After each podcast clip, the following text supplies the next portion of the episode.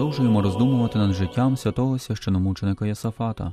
Говорячи про початок оновлення Василіянського чернецтва у Віленському монастирі Пресвятої Трійці, яку розпочали Йосафат Кунцевич та Йосиф Велямин Руцький, варто вказати на синергію цих двох осіб. Як зазначають отці Мелетій Соловій та Атаназій Великий, чину святого Василія Великого, у цю реформу вони вкладали свої скарби. Йосафат елементи східного чернецтва, молитву, покуту, богослужіння, покору і скромність, а Йосиф освіту, знання, зразки і приклади інших чернечих чинів, ініціативність та свою сильну волю як провідника. Ці вклади не були конкурентними, але співзвучними, доповнюючи одне одного, створюючи одне ціле. Коли Йосиф Руцький прийняв ієрейські свячення, то взявся також за зовнішні елементи реформи монастир і церкву, які перебували в недоброякісному стані. Він оголосив на цю потребу збірку, і містяни радо відгукнулися, щоб відновити свою церкву. Відтак розпочались реставраційні роботи. Наприкінці 1608 року було завершено ремонтні роботи першого монастирського корпусу, а тому з'явилася можливість прийняти інших кандидатів до оновленого монастиря. А перші результати діяльності Йосафата та Йосифа Велямина були відчутними досить скоро. Молоді ченці, які вступали до монастиря, почали відзначатися новою якістю василянського чернецтва.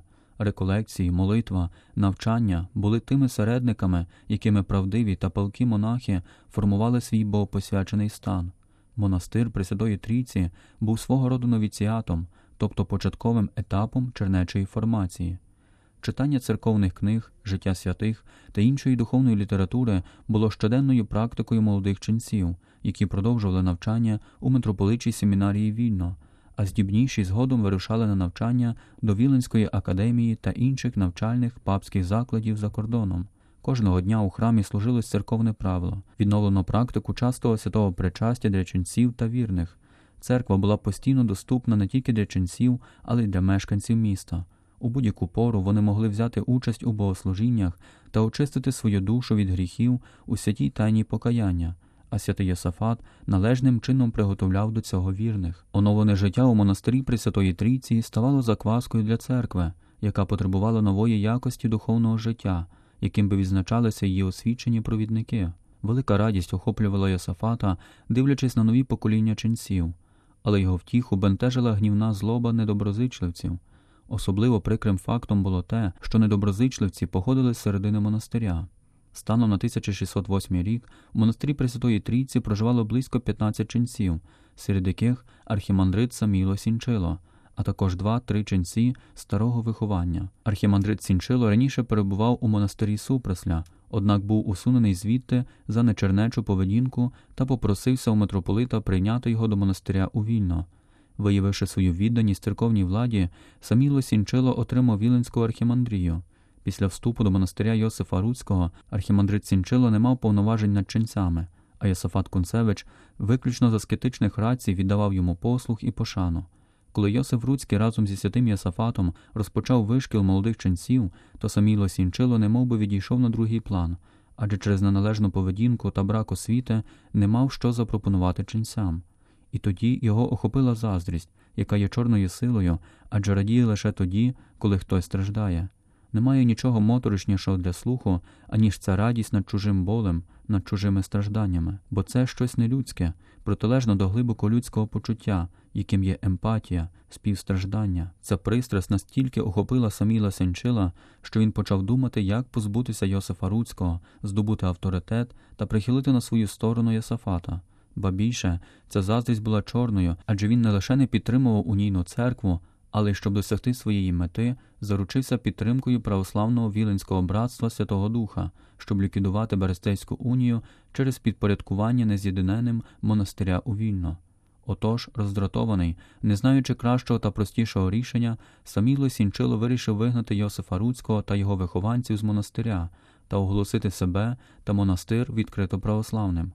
Однак Йосафат не потрапив під це вигнання. Через славу святості, якою він користувався по всьому місту, пошану, яку він мав серед людей, прихильність, яку він придбав у всіх монахів, було б необачним вигнати його. Навпаки, його присутність була б доречною, щоб прикрити безбожність, яку недоброзичливці хотіли здійснити. Архімандрит Сінчило знав лагідність Йосафата, тому не боявся його сильної та зухвалої протидії. Він розраховував на його послух. Все ж знаємо, що Господь розвіює задуми нечестивих, робить їхні поради марними, і ті, хто довіряє себе йому, ніколи не стануть посміховиськом. Отож, архімандриту Сінчило необхідно було найперше випровадити з монастиря Йосифа Руцького. Тому, щоб отримати всі повноваження для своїх планів, під приводом церковних справ він відіслав Руцького на деякий час за 20 миль від Вільна. Відтак ввечері, покликавши до себе Йосафата, разом з іншими нез'єдиненими, вирішив спокушати Йосафата, що він прийняв їхній план.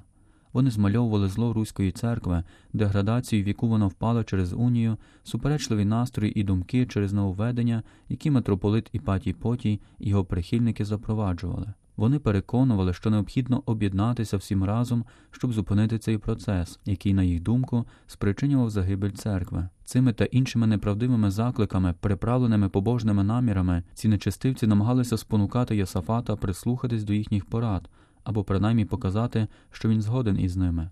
Але Господь дав своєму слузі як простоту голубки, так і мудрість змії, як цього навчав Христос.